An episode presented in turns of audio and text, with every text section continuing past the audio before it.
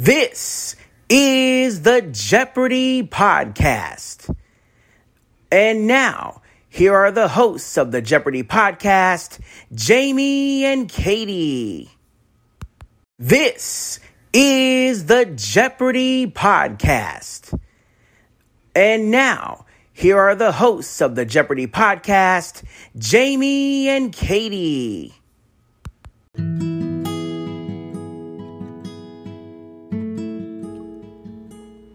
Everyone. This is the Evil Chocolate Cookie, and it's time for today's edition of the Jeopardy Chronicles. The second to last one of this season, I might add, because the season ends tomorrow night. I was finally able to obtain the summer rerun schedule, and I do know what we will be doing for the next few weeks, but we will get to that at the end of the episode.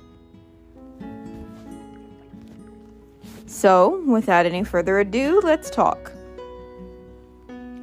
If you were here last night, you will remember we had a new returning champion, Lucas, and today we had his challengers, Zach and Alicia. And everyone had an interesting story to tell today, so here goes. First of all, Zach had to, at one point in time, write a letter of recommendation to help someone get into the Peace Corps. Well, that someone at some point in the future ended up becoming his wife. And he actually read that letter at the wedding. I, I thought that was kind of cool.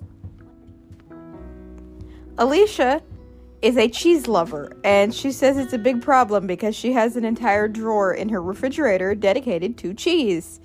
And right now she's concerned because she only has six or seven types of cheese in the fridge and needs to go to the store. So, yeah, she says it's a big problem. Can't say I blame her though, cheese is awesome.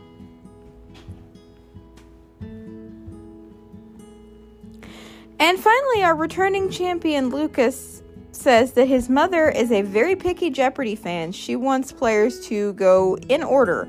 She doesn't like for people to jump around the board and all that kind of stuff, which her son has repeatedly done.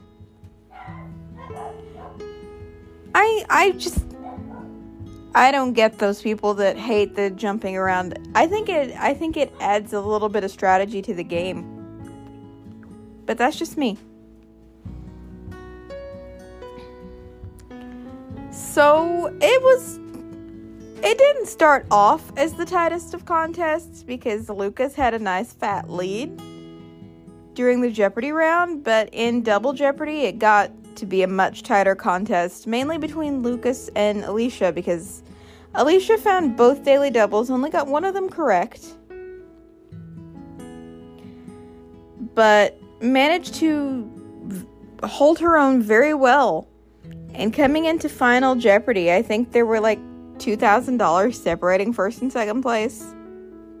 So it was really a tight game. When Final Jeopardy came about, everyone got it right again. And because everyone got it right, Lucas was able to hold on and win again today.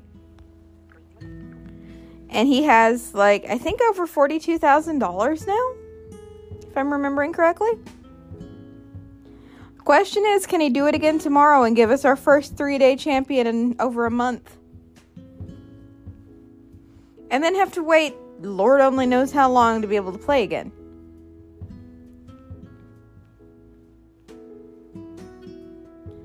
But yeah, today today's game was another one of those where predicting the outcome based on the Jeopardy round, while you would have essentially been correct today, it wouldn't have been a wise move because if things had played out slightly differently, we would have had a new champion again. But wagering strategy here, well, in some cases faulty. I really don't see that most. I really don't see a scenario where anyone could have made a better wager. I'm no expert on wagering strategy. I'll tell you that right now. I suck at wagering strategy. When I play on my Amazon device, whose name I shall not say for you know, triggering. If I'm if I'm very very close to the person that's right behind me or if someone's ahead of me, instead of wagering to just cover them, I will wager everything I've got. But if they're far enough behind me because most most players I've seen on there are timid and won't wager any more than 200 bucks.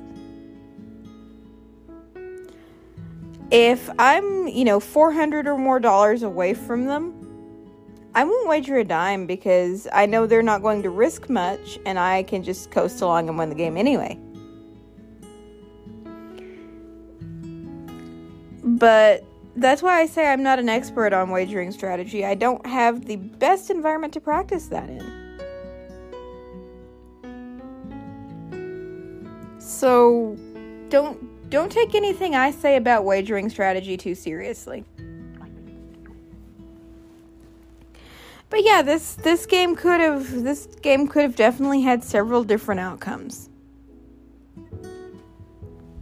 Now, that's all I have to say regarding today's game. But I do want to update you on the status of summer episodes because we're about to go into the season break. I got my hands on the summer rerun schedule. They are going to re air the Second Chance tournament and the Tournament of Champions. And because we were not here for either of those, mainly because Second Chance was brand new, the this Second Chance thingy thingamajig was the first one ever.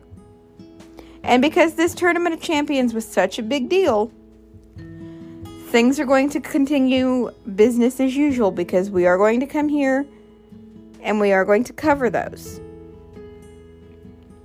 I could, in theory, pre record every single one of those and just have them set to drop.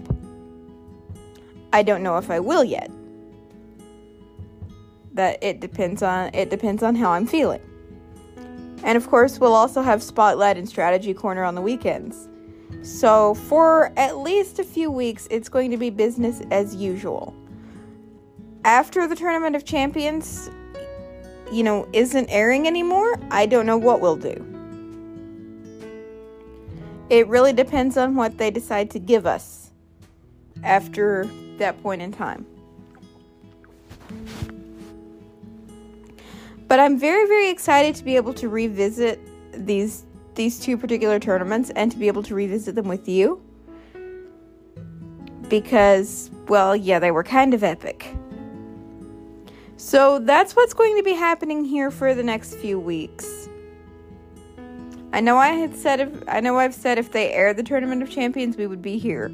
Well, we know now that they are going to be airing the Tournament of Champions and they're going to be airing Second Chance. And we didn't get to cover Second Chance either, and because Second Chance was brand new, well, yeah, I think I think we should come and talk about it. So that that's what's going to happen over the next few weeks while while the show is on break. that's really all I have to say as of now. So I'm going to sign off for the night and I'm going to say, as Alex would say, so long, everybody. This is Jamie T speaking for the Jeopardy podcast, an Evil Chocolate Cookie production. This is Jamie T speaking for the Jeopardy podcast, an Evil Chocolate Cookie production.